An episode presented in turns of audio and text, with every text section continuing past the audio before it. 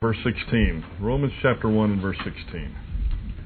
Having taken a look at the context for Paul's quotation of Habakkuk 2:4, which is used in 117 last week, let's now look at Romans chapter 1, verses 16 and 17. Actually, tonight we'll look at verse 16, and next week we'll look at verse 17. These were the verses that the Holy Spirit used to bring Martin Luther to salvation, and subsequently to initiate the Protestant Reformation.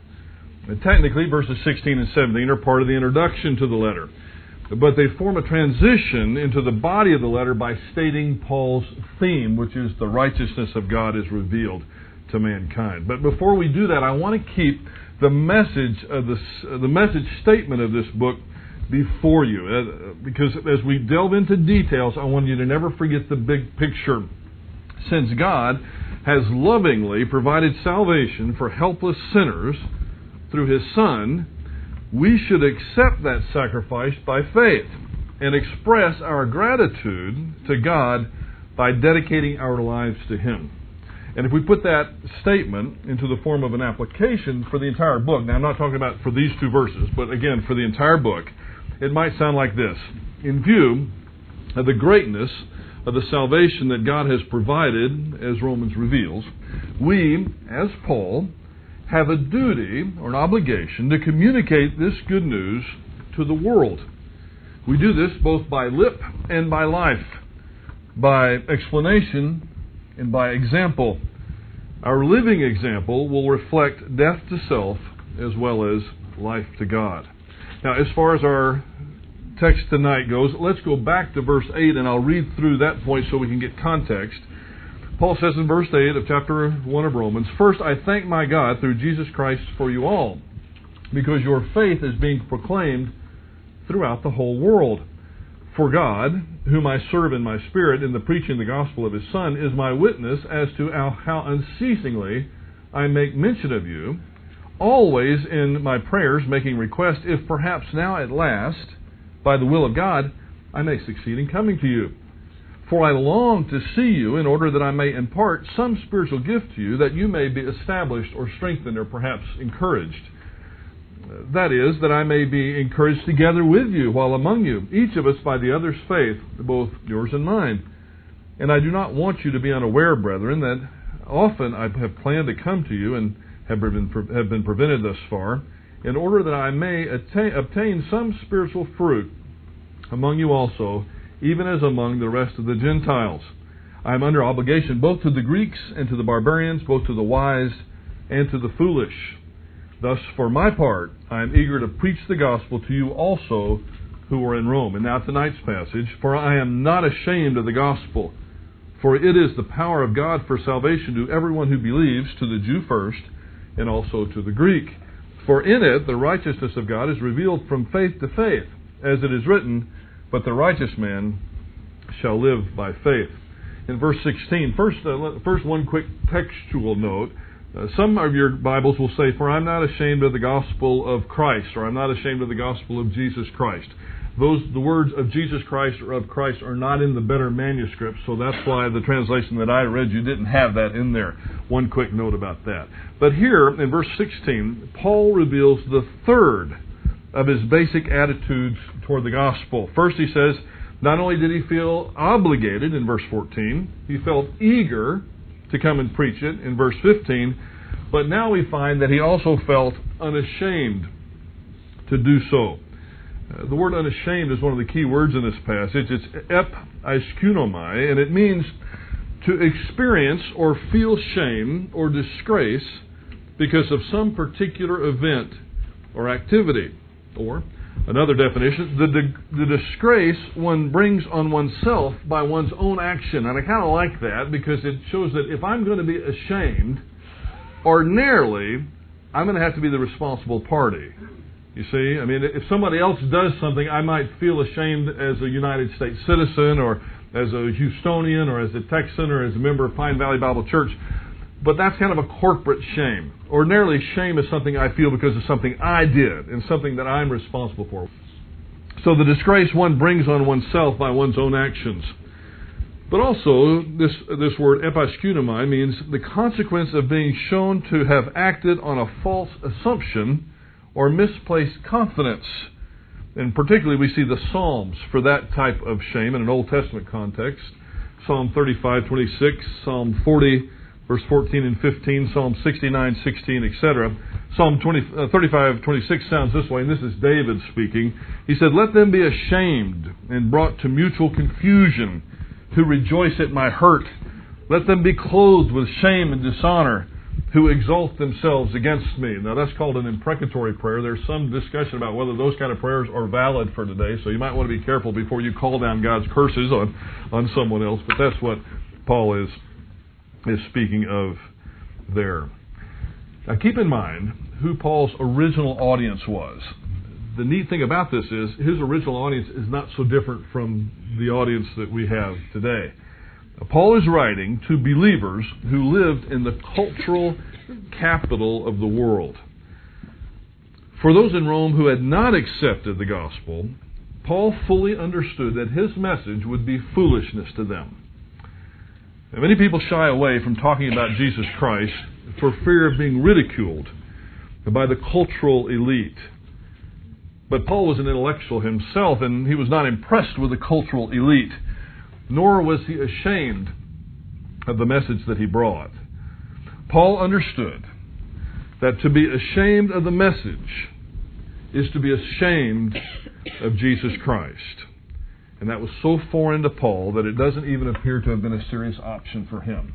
That's also so important. I want to repeat part of that. Paul understood that to be ashamed of the message is to be ashamed of Jesus Christ because Jesus Christ is so uh, closely associated with the message of the gospel that one can't be separated from the other. So if we say we're ashamed of the message of Jesus Christ, it's the same as being say, uh, same as saying that we are ashamed of Jesus Christ Himself. Now we too have a right to question ourselves on this issue of being ashamed. So Paul says, "I'm not ashamed of the gospel." We love Jesus Christ. We appreciate our salvation. But are we ashamed of the message to the point of being embarrassed to tell others about him? Now, I'm not advocating what you might be visualizing right now. Some have considered the statement of Paul and have found themselves to be guilty to one degree or another and have, in my opinion, overreacted. Uh, they gather on a street corner with some tracts and or maybe in a mall and they approach people asking them if they know Jesus as their Savior. Now, please don't misunderstand. Please don't misunderstand. I'm not knocking that kind of evangelism per se, but rather I'm speaking as to the motivation behind that particular type of evangelism on a very frequent basis. I sense that many of the folks that are doing that are doing and acting from motivation of guilt and would really rather be anywhere but where they are at that particular moment. And they can't wait for the tracts to be distributed so that they can go home and get past this activity. Well, there's something wrong with that. If a person did the same thing, if a person went to a mall and passed out tracts, but the motivation was love and not guilt, then that's a different story altogether. And that person would be sorry that the tracts were uh, finally gone through and would go out to the car and get some more rather than saying, I've done my duty for today. I'm out of here. You see the difference? With guilt motivation, it's wrong and it's silly and it comes across as silly. I'm sorry, but it really does. As a believer in Jesus Christ, sometimes I feel bad for the people in malls and on street corners that are doing that because you know they don't want to be there. You know, it's just ripping their guts out. It's so far outside their normal personality that they're probably going to develop psychological problems from it. You know, I feel bad for them, but it all speaks to motivation. Because if your motivation is love and that's part of what the Holy Spirit leads you to do, then it's going to be a piece of cake for you.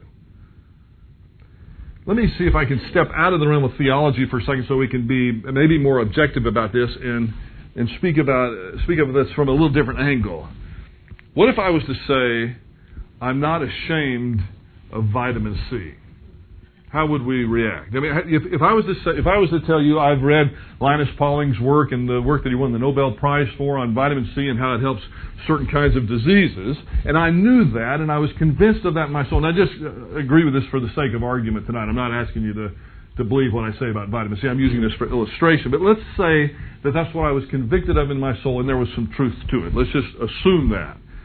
And let's say that I decided that I, I, I was not going to be ashamed of the fact that vitamin C helps minimize the effects of colds during flu season. Now, do you think under normal circumstances I would go out onto the street corner and get a blowhorn and you know yell this message at every car that went by? Vitamin C will help you. you know, vitamin C will help you. Take it and you won't get as many colds. Or would I go to the mall and when I get, when I, when I print out a tract that says, listen, vitamin C will help you with your colds, and everybody that goes by, hey, vitamin C will help you with your cold. take some here, so take some vitamin C. Well, probably not. Most of us would consider that to be silly. However, what if we were sitting next to someone on the bus and we noticed they were sniffling and you you noticed that their eyes were kind of watering you know, perhaps you may say, hey, listen, I notice you, you look like you're having some cold symptoms here. Well, yeah, I am. Have you been trying to do anything for that? I, I've been taking some NyQuil, but it hasn't really seemed to help. You know, you might say, well, you know, I've read an article recently about vitamin C.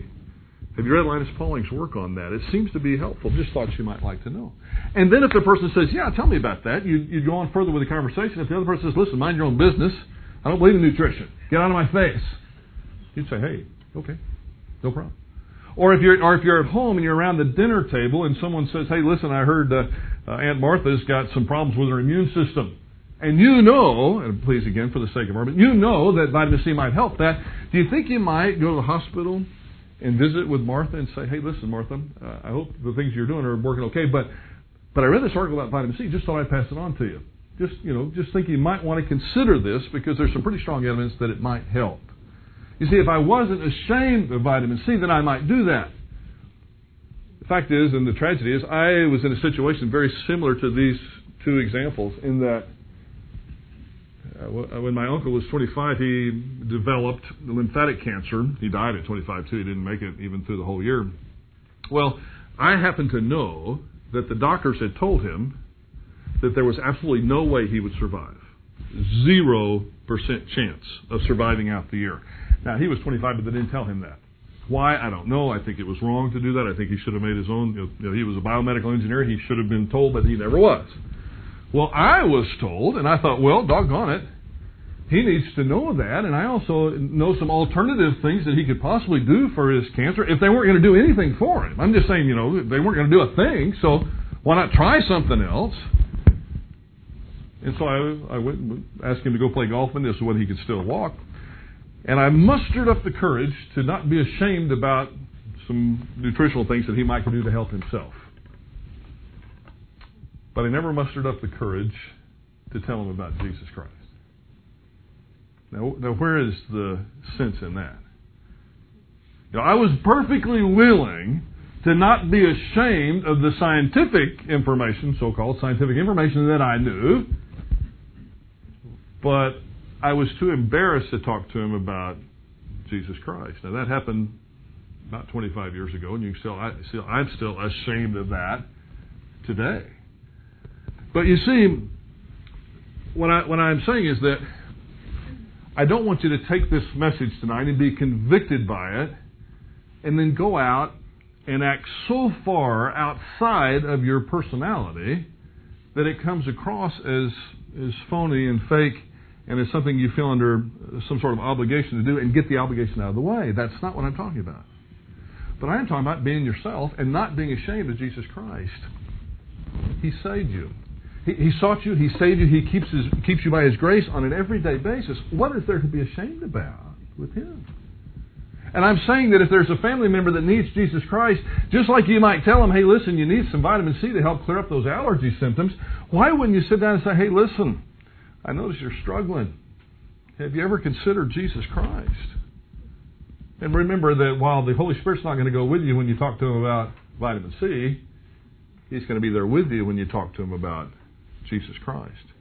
Again, please, I want to say it for the third time. I'm not knocking the, the activity itself of standing and passing out tracts, but only do that if you're motivated by love. Don't do it just because you're motivated by guilt, because that's not what Paul's saying here. Now, Paul's just saying when you get the opportunity, take it. And you've got to be sensitive for opportunities. Uh, I noticed um, one of the one of, there, there, are some people that just do really well with this. Uh, one's not here, so I'm going to tell you we should pray for him more. That's Gene Brown. One of them is Jerry Davis. I mean, these guys go out and somebody will be, they'll be in the course of normal conversations, and they'll tell people about Jesus Christ. I was with a friend at a at a Eastern restaurant of some sort. I guess it was Indian food, and they had some Hindu things up there. And and uh, these people decided to put these little statues in their restaurant. Now they might have done it just for decoration, but to me that's open season.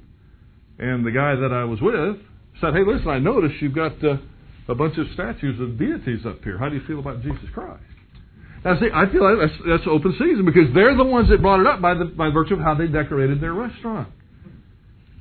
But that's different from just walking up somebody cold call them at the mall when they're standing in front of you and saying, "Hey, listen, have you ever trusted Jesus Christ for eternal life?" Now that's it's different because it's most people are going to be repulsed by that, and that's not what Paul's talking about here, and that's not what I'm talking about either. But I'm saying you love him, he saved you. You owe him, although grace doesn't incur debt, so we don't really want to use that as, as motivation. It's not that you're paying off a debt is that you love him and you know you got life saving information. That's what I'm saying. That's what Paul's doing too when he says, I'm not ashamed of the gospel. Now, it's possible that one of Paul's young proteges, Timothy, had a problem with this particular issue. In 2 Timothy chapter 1 verse 8, Paul says, "Therefore do not be he's speaking to Timothy, therefore do not be ashamed of the testimony of our Lord." Or of me his prisoner, but join with me in suffering for the gospel according to the power of God. Because of that statement, some commentators believe that perhaps Timothy was shrinking back a little bit. He was under he was catching some flack and undergoing some fire for not only being associated with Jesus Christ, but even for being associated with Paul. And so Paul's saying, Don't be ashamed. Don't be ashamed of Jesus, and don't be ashamed of me. In verse 12 of that same chapter, he says, For this reason I also suffered these things. And I love this verse. But I am not ashamed, for I know whom I've believed, and I'm convinced that he is able to guard what I've entrusted him until that day. I know in whom I've believed. That ought to be a verse that would be on all of our lips and our minds if we happen to be on a hospital bed, fading away, or, if we're in, a, in some sort of traumatic accident, or if we're in, in prison. I know whom I've trusted, and I know that He's able to guard what I've entrusted to him, meaning my life, until the very end. And finally, verse 16 of that chapter 2, he says, The Lord grant mercy to the house of Onesiphorus, um, for he often refreshed me, and he wasn't ashamed of my chains. Talking about pulling a chain a little bit, I think Paul is pulling Timothy's chain a little bit at that point by saying, Hey, listen, this other guy wasn't ashamed of my chains. Don't you be ashamed.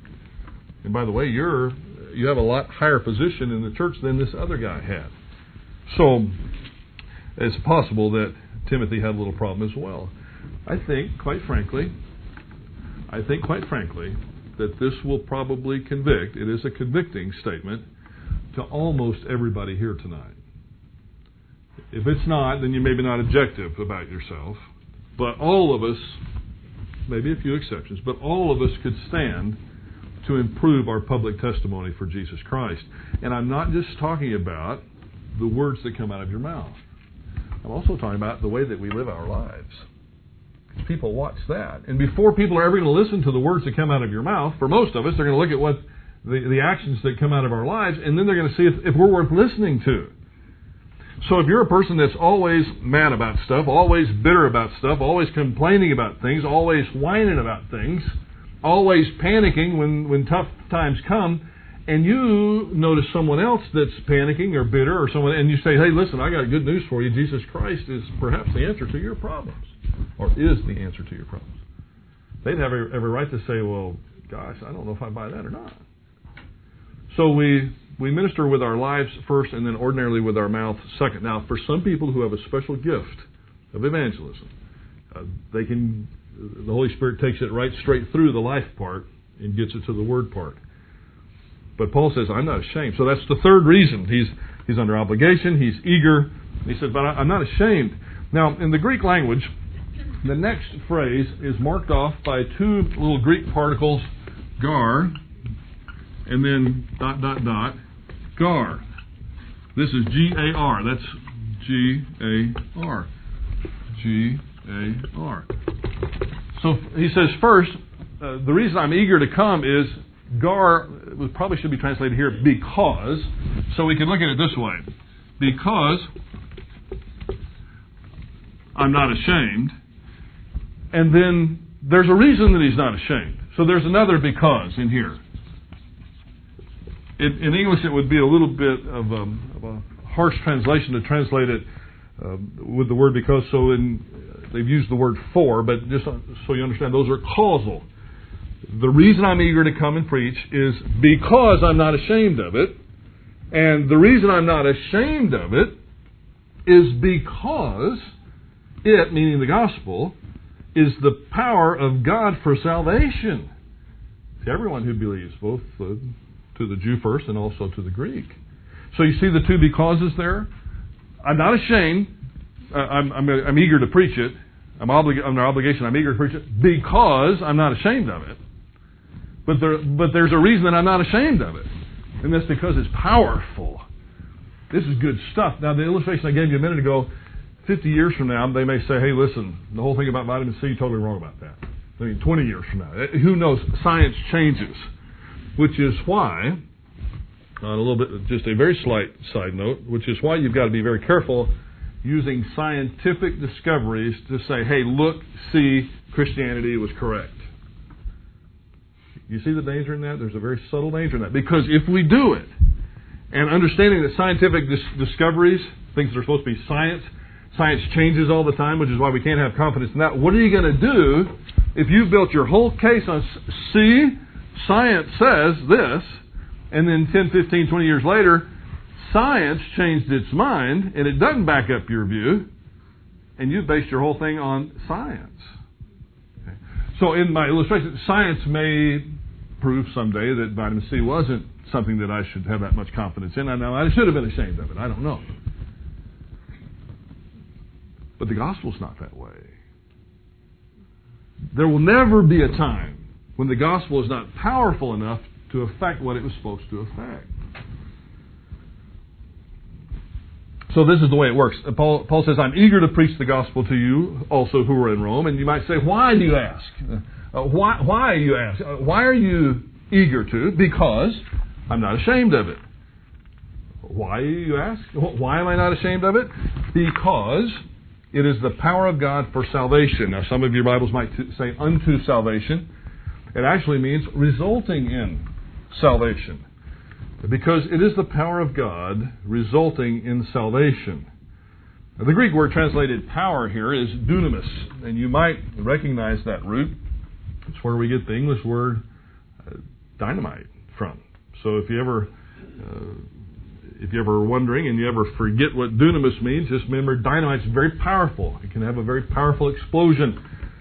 And um, the context here, though, shows that Paul was thinking of the power, the intrinsic ability of the gospel to accomplish what God intends it to accomplish. There's never going to, nobody is ever going to discover a better way to get to the Father than Jesus Christ. Uh, it's powerful. There's nothing beyond that. There's nothing even in the same category, especially works. A lot of times people try to add that. Know, they say, well, Jesus Christ is great. Don't you know people like that? So, you know, Jesus, that's fine. That's fine. And, I, and I'm willing to trust him, but, but really, I, I really think I need to be good. Now, if you hadn't heard that, you, you probably hadn't been out talking to very many people because that's the, the most widespread view in all the world today. That somehow I need to be good in this life so I can be okay in the next. Now I may not be great in the next, but if I'm just I'm just trying to be good enough. Well, that's not that's not powerful at all. But the gospel of Jesus Christ is powerful. God has the power power to deliver or save physically. We see that a lot of times in the Psalms with David. Oh, Lord, save me from my enemies. Now, he's not talking about his enemy being sin there. His enemy is usually um, Saul most of the time. But that's a physical deliverance. But salvation can also, and most of the time, or at least New Testament, it's half the time, it means a, um, spiritual deliverance. Acts 16.31, believe on the Lord Jesus Christ and thou shalt be saved. It doesn't mean you will be healed of your cancer like some people think. No, that's a spiritual salvation. So that's a, any kind of, anytime this word sozo, which is the Greek word for salvation, is used, it's it's a deliverance from something, from one state of affairs to another, from a state of, of danger to a state of safety. That's the Old Testament example I gave. But in the New Testament example, sozo means I'm being saved from a position of spiritual death into spiritual life. That's what's talk, being talked about here, of course. I, I, hate that we have to say that, but the fastest growing segment of uh, the fastest growing segment of Christianity is a little confused about that, and they think that the salvation includes both spiritual and physical deliverance, and that's just simply not the case. Eternal salvation restores people to what they cannot experience because of sin. Now, the gospel does not announce that everyone is safe because of what Jesus Christ has done. That's a theology called universalism. You see, Paul says here, I'm not ashamed of the gospel, for it is the power of God for salvation to everyone. Now, there's not a period after everyone. There's a relative clause beginning with who. It's the power of salvation to everyone who believes. And that kind of narrows the, the field down, doesn't it? But universalism teaches that because God is, because God accomplished salvation through Jesus Christ on the cross and paid for the sins of mankind, then mankind is now saved. And that's not a biblical concept. Sometimes I wish it was, because I hate to see anybody go to hell, but it's not a biblical concept. And God's very character would have been compromised if that had been the case. So listen carefully. The gospel is only effective in those who believe it. The gospel is only effective. Christ's work on the cross is only effective for those who trust Jesus Christ and what he did for us. Now, there is one exception that I can find biblically to that, and that is those who can't believe, who are not able to ever believe, like the mentally retarded, for example, or perhaps, well, definitely young children. Uh, those people never reach what uh, theologians sometimes call the age of accountability. And so God, in His grace, can uh, can arbitrarily apply the finished work of Christ to their cases and declare them righteous without them ever having to actually believe because they can't. But for the rest of us, that's not a way out. We we could either accept him or reject reject him. I assume everyone here tonight has uh, accepted him. Some people time some people ask me, well, what do you think the age of accountability is? You know what? There's there's only one hint in the Bible, and actually, I don't want you to count on this uh, because it's just a hint, but it's a little higher than what you might think. I think if we took a poll and took a secret ballot, some people might say seven years old, eight years old, ten years old, twelve years old, fifteen years old, sixteen biblically, the only place where we see any kind of age of accountability is in the Exodus generation that rejected God for going into the land or toward going into the land, and it was everyone that was 20 and under was the, were the ones that were considered not accountable for that decision. Now, again, I I'm not optimistic that that is a strong number that can be applied across the board. Again, I wish that was the case too, but um, you must be old enough to understand the issues before you're going to be held accountable for them. Or, like many of you have met my sister Cindy. Uh, Cindy is 43 uh, years old, 44 years old, but but has such brain damage and it's been from birth that she was never able to have a, a rational thought like that. You know, she can recognize you and give you a big hug, you know, whenever she's here, and she can certainly go get you a glass of tea or water, although you might not want to drink it when you got it. but but she can never sit down and, and rationally consider uh, her own sinfulness and Jesus Christ uh, rescuing of her from that lost estate. So those are the only exceptions. But other than that, the gospel is effective only in those, according to this verse, who believe it. Now, believe what? That's a legitimate question. What do we believe? What's the content of our faith? Well, in its most basic sense, we'd say believe the good news. But then we could ask, what's the good news? It's the news that Jesus is the Christ, i.e., he's the Messiah, whom God promised to send, and that he's done everything that is necessary to save us. Now, Paul uh, does express that in his letter to the Corinthians, and remember, he's writing Romans from Corinth. But he expresses that in 1 Corinthians chapter 15, verses uh, 1 probably through about 8, but we won't go that far. But Paul says, Now I make known to you, brethren, the gospel which I preached to you. So he's talking about this is the gospel. This is the good news. Now, what is it? Which also you received, and which also you stand, by which also you were saved, if you hold fast the word I preached to you, unless you believe in vain. For I delivered to you as of first importance what I also received that Christ died for our sins according to the Scriptures, and that He was buried, and, the, and that He was raised on the third day according to the Scriptures. Then there's some more things about validating the, the fact that He was raised. Uh, that's the essence of the content of the gospel. It's about a person that He died and was resurrected. Sometimes people will ask, you know, they'll say, "Hey, listen, well, I got an uncle, and he says he believes in Jesus." But but he he refuses to believe that he was resurrected. Is he saved? I would I would be very careful with that. Uh, I would keep praying for him, and I would keep giving him the gospel because I know there are different views on it. Um, but most would hold no because he's rejected an essential, an essential component to that. It's like the same thing. What if, what if you absolutely reject the fact that Jesus was divine or deity? Are you saved then? Well, you see, the problem with that is you're not believing in the Jesus of the Bible. The Mormon Jesus is not the Jesus of the Bible. The Jehovah Witnesses Jesus is not the Jesus of the Bible.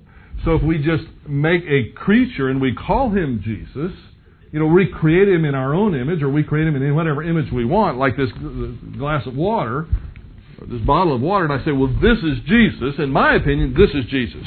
And I'm trusting that. You would say, well, you're, you're being silly, Bruce. Because, well, that's not Jesus, that's a bottle of water.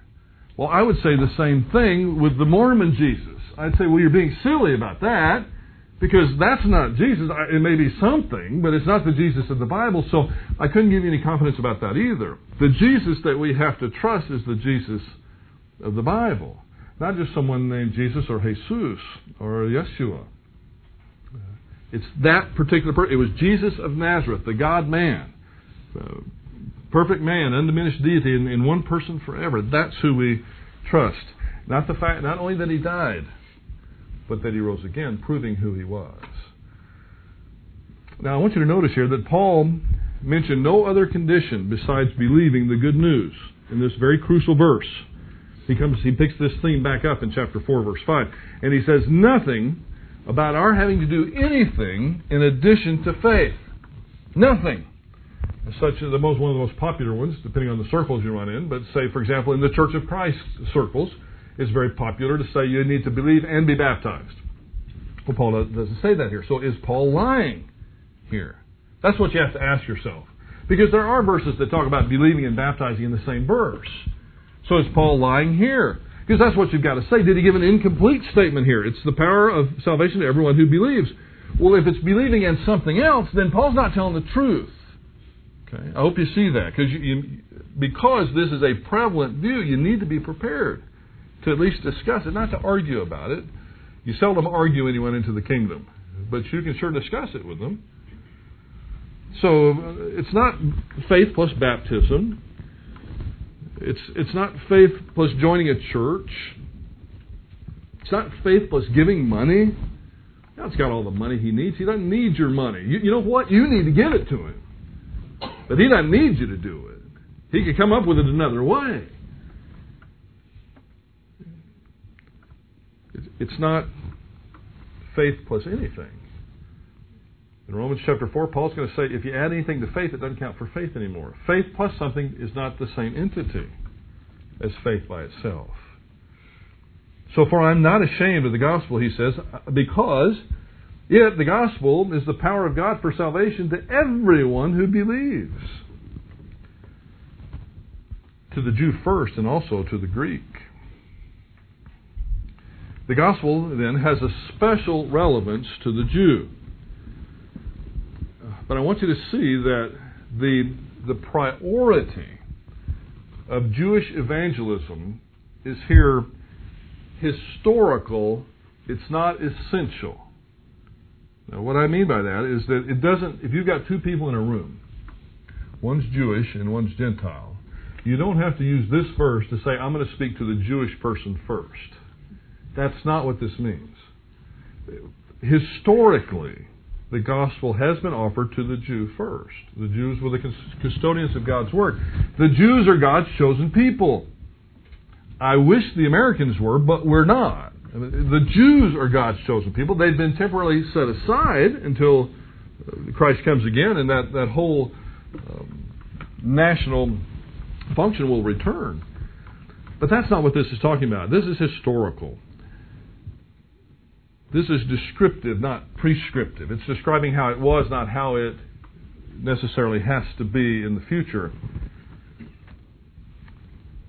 The Great Commission doesn't make any distinction between Jews and Gentiles.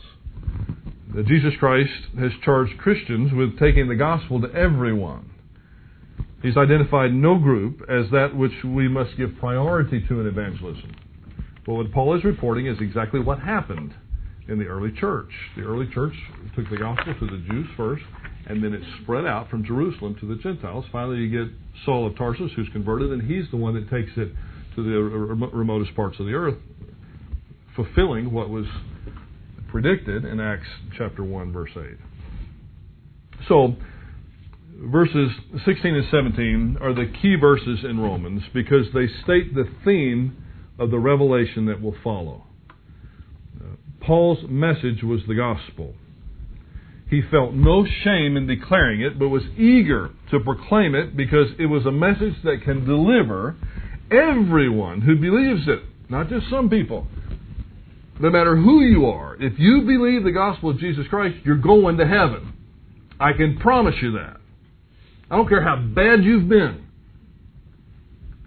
Some of you look like you've been pretty bad. Spotted a couple of you already. But you know what? I can also promise you something else. I don't care how good you've been. I don't care what kind of family you came from or how much money you gave to the church or how long you've belonged.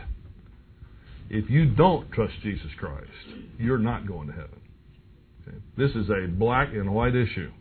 You either have trusted Him and you're going, and everyone that trusts Him will go or you reject him and you're not, and everyone that rejects him will not go. So the gospel delivers everyone who believes it. It's a message of how a righteous God makes people righteous while maintaining his own righteousness. And that'll be the message that we'll see in these first few chapters. But it all starts right here. That's why we've spent last week and we'll do this week and, and next week on verse 17. Uh, three weeks on two verses, but it's important that we get that. These are the hinge verses. These verses give us the theme of the Gospel of Romans, which is the righteousness of God being revealed to man. I believe there should be a purpose behind every exposition of the Word of God, and I don't think this one is hard to find. But my challenge to you is this as Paul did, so we also have a responsibility to testify on behalf of Jesus Christ to all people, regardless of their race or their social status. And this testimony is both by means of what we say and what we do. We must also face the very real challenge of being ashamed of the one who saved us. And I put it that way because we can't separate Jesus from the gospel or Jesus from the message. So I think it's more effective if we just say, uh, I'm not ashamed of Jesus Christ.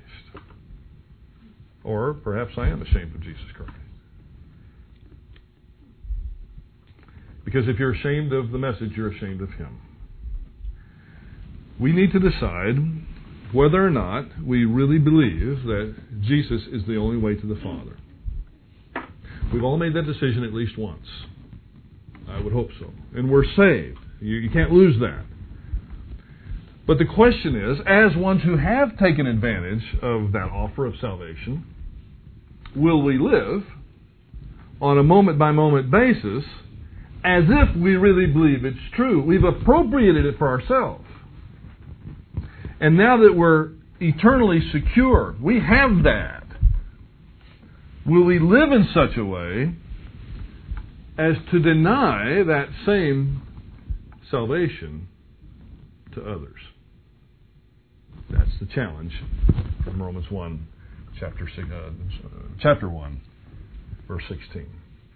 Heavenly Father, we appreciate that challenge. We thank you for the mirror that has been placed in front of us so that we might look at it and really ask ourselves if we share Paul's attitude or perhaps we share Timothy's. Uh, Father, I thank you for both men and the, and the way that you were able to use their strengths and weaknesses to teach us. Heavenly Father, I pray that we would never be ashamed of the one who saved us, the one who died on Calvary's tree for us. Father, I pray that you would give us the boldness to present the gospel. Help us to do it in a manner that would glorify you. Uh, most of all tonight, I would pray that we would do it from the right motivation, out of love and gratitude, not out of some sense of guilt or even a sense of repaying a debt. Father, these are uh, difficult times. This, for many, is a difficult verse. I pray that you would convict us through your Holy Spirit. May you use it to your glory. And we ask it in Jesus' name. Amen.